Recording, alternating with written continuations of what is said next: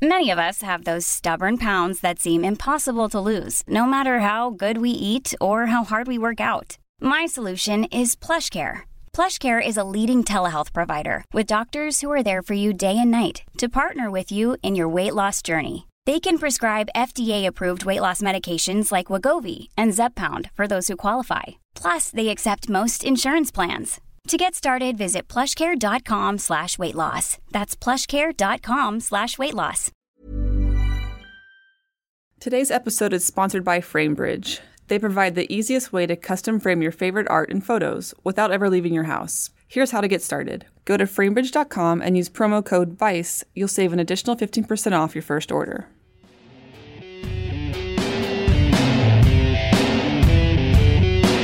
Welcome to the Vice Magazine podcast, your definitive monthly guide to enlightening information. August marks the release of our 16th annual photo issue called the Idols Issue. We paired 16 up and coming photographers with the veterans that inspired them to pursue the medium, creating unique photographic conversations between generations of talents. So, throughout today's episode, you'll hear from some of the young photographers in the issue on the artists who inspire them. Here's the table of contents. Photo editor Elizabeth Renstrom describes our dual covers and why we chose idols as our theme. Even as it searches for novelty, photography is fundamentally additive. It's a process of building a tradition and a language, one that owes as much to what came before as it depends on what is still to come. Logan Jackson talks to his idol, Roe Ethridge, about the beauty of getting it exactly wrong in photography you know, maybe maybe that's part of this conversation is that it's like it's getting to the place where it's like uh, I don't have to justify photography. Olivia Bee talks to her idol Doug DuBois about how their images help them process their own lives. I never had a diary. I never used my camera to sort of really make pictures of things happening. Here's Tommy Kha explaining why he chose William Eggleston as his idol. You're looking too fast, Bill Eggleston says as I turn to the next page of his book. We don't talk much about photographic theories when I'm over at his place. I figured he gets asked those questions a lot. Instead, we talk about Takeout, the movie he has on, family, and then he plays the piano. On the surface, our work is very much opposite of each other, but it has to do with the everyday and the accessible, like hunting and gathering. Our photo issue focuses on young, up and coming photographers and the idols or mentors that had a crucial impact on them, sometimes directly impacting their own work, whether they realize it or not. Photo editor Elizabeth Renstrom recalls one such mentor in this month's Behind the Cover. Even as it searches for novelty, photography is fundamentally additive. It's a process of building a tradition and a language, one that owes as much to what came before as it depends on what is still to come. At a moment when billions of photos are made every day, people tend to forget about the before, especially in reference to new work. Connecting your work to that of the past is so important. It adds complexity. With that in mind, for our annual photo issue, we reached out to 16 up and coming photographers and asked which photographer inspired them to pursue the medium. Then we approached their idols to see if they would be willing to publish work in the issue as well. What was provided, I think, creates a unique conversation about the line of influence between younger and older artists. It also stays true to our commitment of bringing up young talent while honoring masters in the field. Some of the pairings, like our cover stars Tommy Kha and William Eggleston, both born in Memphis but separated by several generations, are more directly linked stylistically. With others like Tasneem Alsultan and Maggie Steber, you may have to give a second look to see the lines drawn between their work. Taken together, these photographic conversations reveal the liveliness and vitality of the discipline. They forge aesthetic connections and deepen artistic understanding, much like those first conversations I had with my idol. Tommy Kha, the photographer behind the vibrant blue Elvis impersonator cover, is a photographer based between Brooklyn and Memphis. He received his MFA from Yale University in 2013. His work has been exhibited around the country and internationally, including in Germany, China, and Canada. Kha occasionally acts, most recently appearing in Laurie Simmons' film, My Art. Kha describes his work as being about the self in self portrait, the portrait in self portrait, and the hyphen in self portrait. His idol for the 2017 photo issue, William Eggleston, is considered one of the pioneers of color photography and the creator of our vibrant red cover in a diner. His work emphasizes the interesting and beautiful complexities of the mundane world and the American vernacular. From gas stations to a diner's vacant parking lot, Eggleston finds the vibrancy in ordinary life. Eggleston has received countless awards, including the Getty Images Lifetime Achievement Award. His work has been exhibited in the biggest museums all over the world, including the Getty Museum, the Whitney Museum of American Art, the Los Angeles County Museum of Art, and San Francisco Museum of Art, just to name a few. Here's Tasneem Alsultan explaining why she chose Maggie Steber as her idol. Photography is a beautiful craft. You become a storyteller, a navigator, and most importantly for me, a, a romantic. I can tell who you are and what you're feeling from the images you've captured.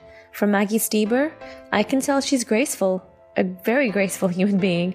I can tell that she falls in love with the people that she photographs each and every time. She gives them a sense of pride and beauty to just be themselves. It's never about her wits and humor, which she most definitely has, or about her experience in life. It's always about the people in front of her. She's one of the most hardworking and determined photographers that continues to bring new and important work to the world. Two Southern transplants, Logan Jackson and Roe Ethridge, talk about recontextualizing editorial work into art. My first question was just like, where did you grow up? Like, where are you from? Uh, I was born in um, Miami, Yeah. and then we moved to Atlanta when I was about ten. Well, one of my questions was, have you ever been to Arkansas? What do you think of the South? But since you're sort of from the South, uh, you might have more to speak on that than I thought. Growing up there, there was some uh, urgency to to deny the influence of it, at least as like something authentic, you know. Yeah. uh, totally. and being like a suburban um person it was more you know especially in atlanta you know it's like more you know sort of addressing in you know sort of like fascinated and also like negative way the Yeah. um generic you know middle class conservative suburban Yeah. thing, you know, as like both like as like a um blessing and a curse, I guess. And, you know, there was it was that funny thing of like like, you know, I grew up around photography because my dad was interested in it uh when I was a kid. Um but, you know, once it came time to make a decision about what to do with one's life, you know, their advice was, you know, like art and photography and uh, you know that's fine as a hobby but you know you need a Yeah.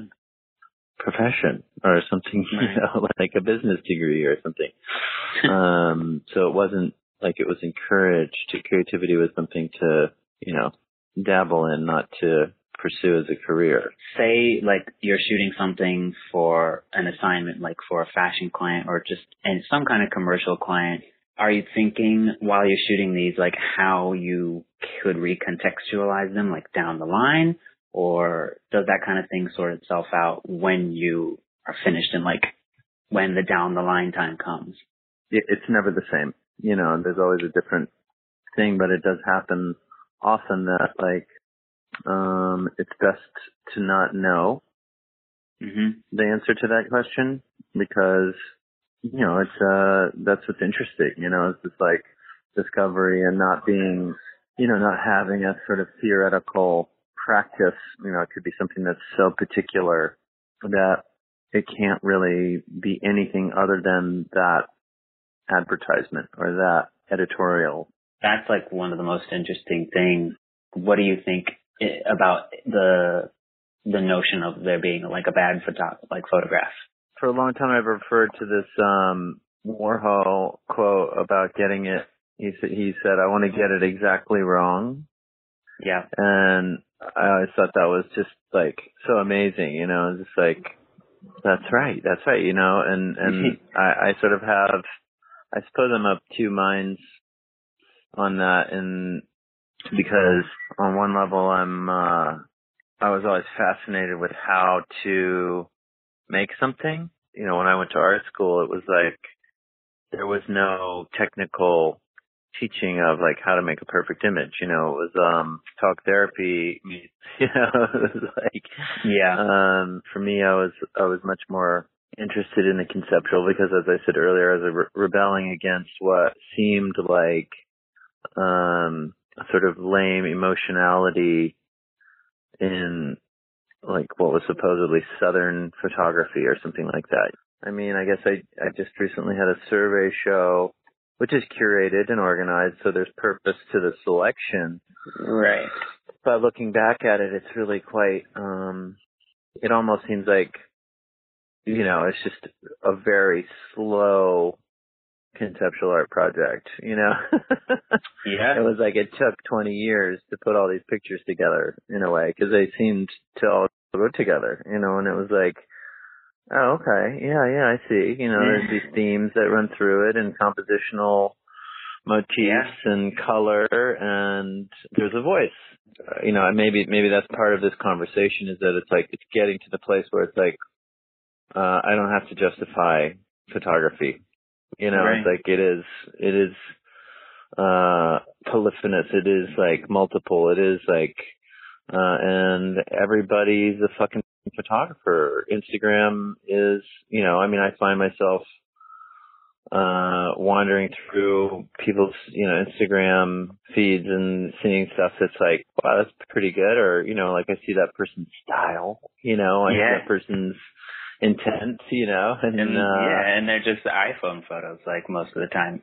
Which yeah, so, but it's still like there's something, you know, it's a, an iPhone photo that's going to that, that same place. Like the destination, uh, the perspective and scale are set. You know, it's not supposed to go up on the wall. It's supposed to go yeah, in your phone. And so like, you know, it, it cuts out a lot of the decision making that we used to have to do or just running around, you know, running to the lab to get film developed and get contact sheets and select one. It's like, I already, you know, in the time that it took you to do that, I've like, you know, posted five pictures, you know, in a week, Right. you know. yeah.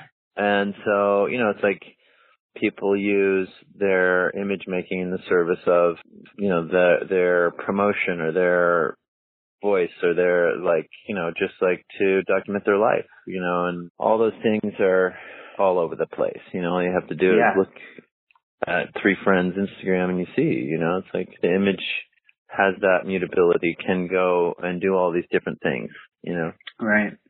Is there such a thing as bad photography? we don't even think about it anymore because there's nothing, there's no shock to it.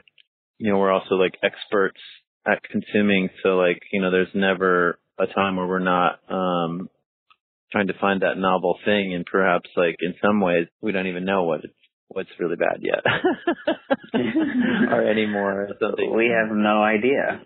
yeah. How do you make it bad if bad is good? It's opinion based. it's like signage at parties is bad photography, but it's like you could actually say like I don't know, it's so bad it's good, you know? right. And that is, I mean, that's something that I feel like I hear all the time. Like, and I say that all the time. Like Right. when I say that I like something because it's so bad that I think it's funny, like I don't even mean to use the word bad in the way that it's associated usually. Like, yeah, you know, I, I could talk about this forever and ever, but I feel like I probably shouldn't. yeah. Um, Um, and I probably should get back to work here because I'm actually on a job right now in a kind of slow moment. Ask me a question, and I'll try to answer it real quick. Sh- uh, sure. Who's your favorite artist? I don't know. Okay. uh, shit. Yeah, I knew that one was too much. Um, no, okay. it's, it's. I mean, there's so many. You know, it's really I- I know, an impossible I this- answer. that would take a long I want to say John Curran, but that doesn't seem fair. Would you direct a feature film? No, but I would consider uh, episodic television. Here's Maria Gruzdeva explaining why she chose Mark Power as her idol. When I first came across Mark Power's work, I was completely amazed by his sense of place and the colors. He became my hero in photography, and I was lucky enough to be in a portfolio review with him when I was just beginning to work on my first project. And apart from being a great photographer, Mark Power is also a great mentor. And he gave me some practical advice, but most importantly, he told me to carry on, and I'm so grateful for the motivation. Olivia Bee. and Doug DuBois talk about the importance of honesty in photography, from how a picture is made to how it's used. Do you use pictures to process your own life? Oh, of like course. because Okay, yeah, I would think so. My guess is you do as well. Although I don't do it like you. I, what, well, I don't know exactly how you do it. So here's my assumption. I'm gonna make I'm gonna make guesses on how you work. I mean, totally guess, total guess. This will be fun. Um, you know, I feel you. I've always you work, although not exclusively, but probably earlier, and it's. I have a sense that it might be shifting. Um, you worked a little bit, you know, kind of like a diarist. So the camera was a part of recording your life. You know, you could write "Dear Diary today," blah blah blah. I got really stoned and it was beautiful, and I watched the sunrise. Or you use your camera and you made pictures, or you do both. I don't know, right? Now, I never did that. I never did that. I never had a diary, and I hmm. never made pictures. I never used my camera to sort of really make pictures of things happening. Hmm. Um, not really. A little more earlier on than later, but then I, I realized I'm, I'm less interested in photographing things happening than photographing the idea of things happening. Mm. Um, and making things happen.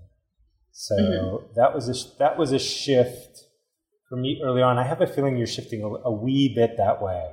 You're in, you're, you're right. You're creating or recreating or, or inventing, purely inventing mm-hmm. as much maybe as you recorded before. I don't know. I don't know, but that's my sense with your pictures.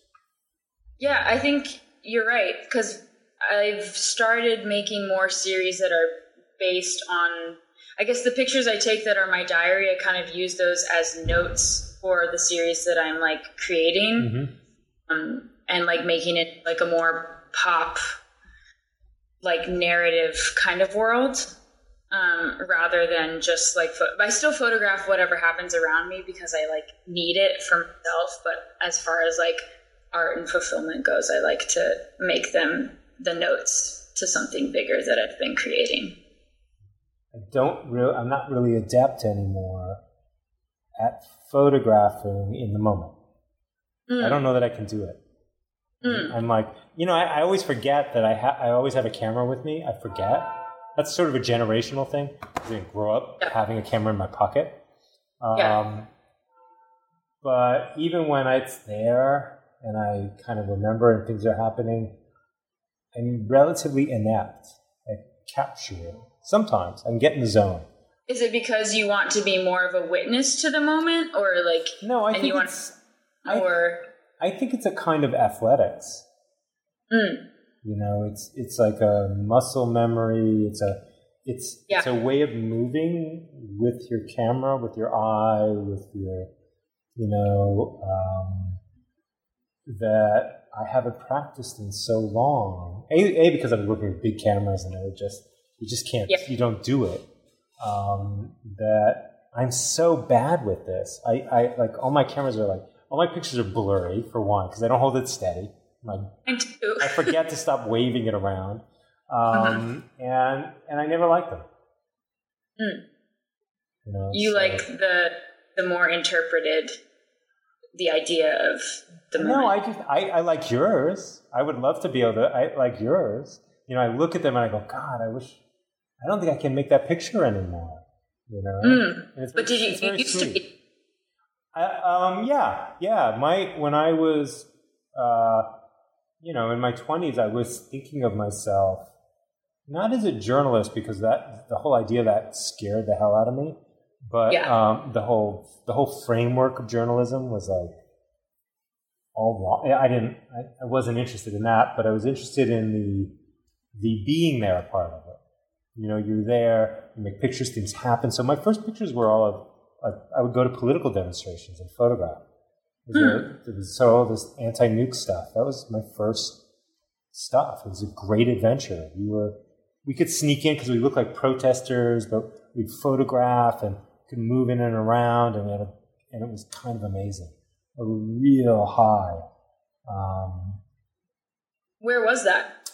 it's in New York, New York. New York and DC. Yeah, yeah. When you were school or like yeah, when I was were- school, when I was an undergrad.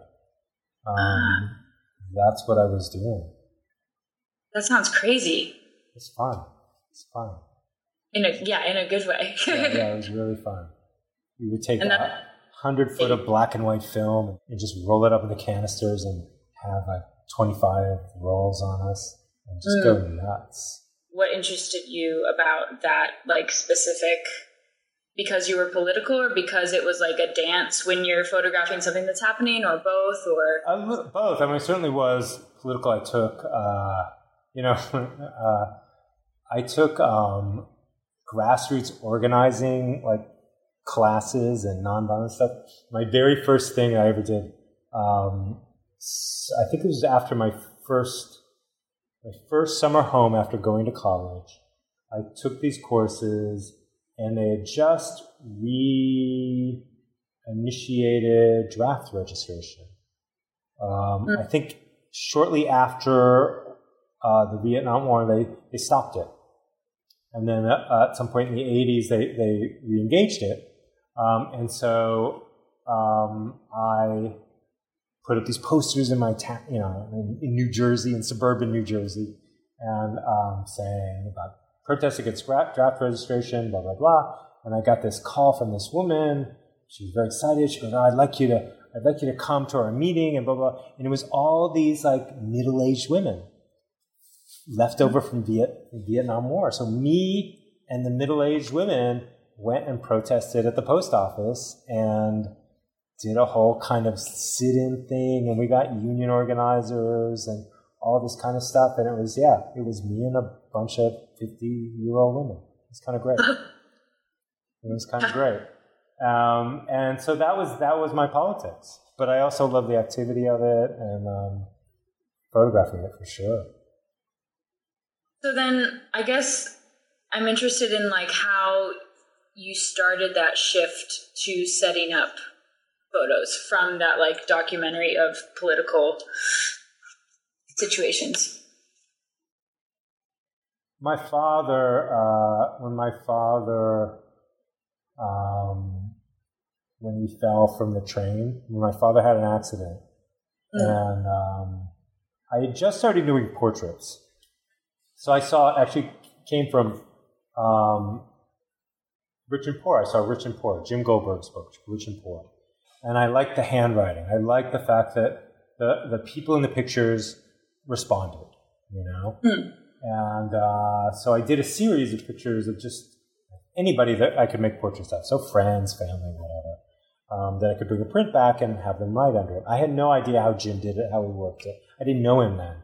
And um, I just naively went about doing it. And so I would make a, I would make like four prints. And my fa- my, you know, my families are part of this, but I also have friends with a print on top, you know, and a lot of white. And I would just hand them and I'd say, could you write something? And, you know, 90% of the time they wrote something really lame, you know, Yeah. really stupid.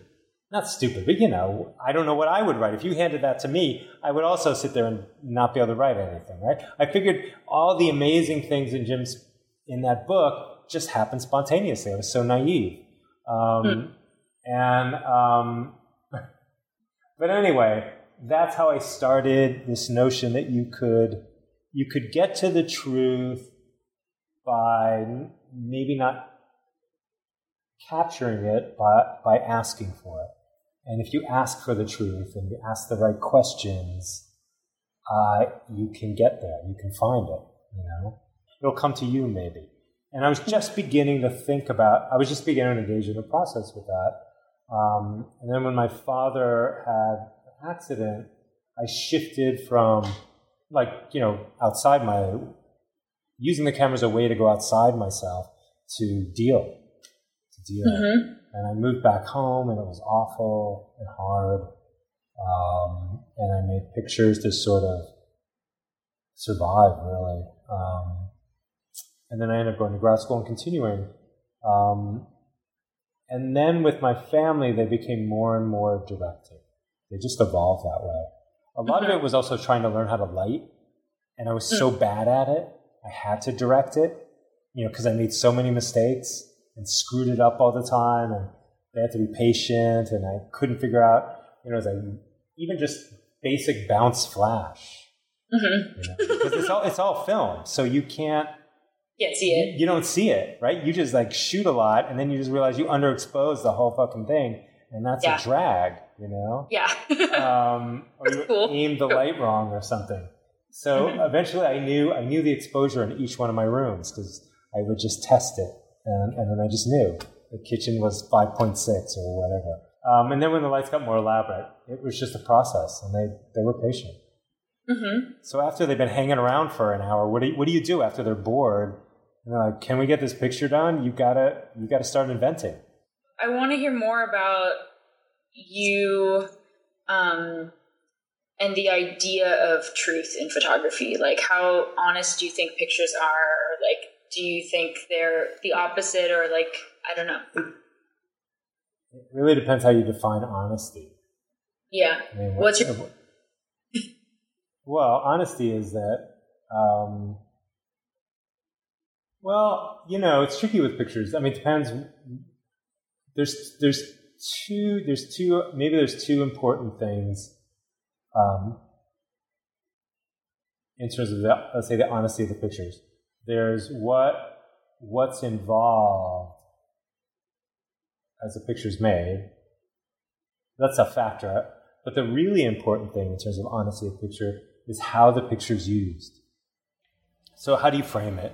And if that framing, that the, the meanings that you're, you're kind of hoping to generate or you're contextualizing with, yeah, it just depends what you do with it. So, the like when I was photographing in Ireland, again, those pictures are a lot of those pictures are performed and invented and whatever but, but the, uh, the but the work is completely. I, I stand by it completely as an honest um, picture mm-hmm. of, of that place and those people, and I think for the most part they would agree. And because I worked really hard at making a book that could live in that community, and the mm-hmm. fact that the book does live in that community, um, I think in some ways it verifies the truth of the work.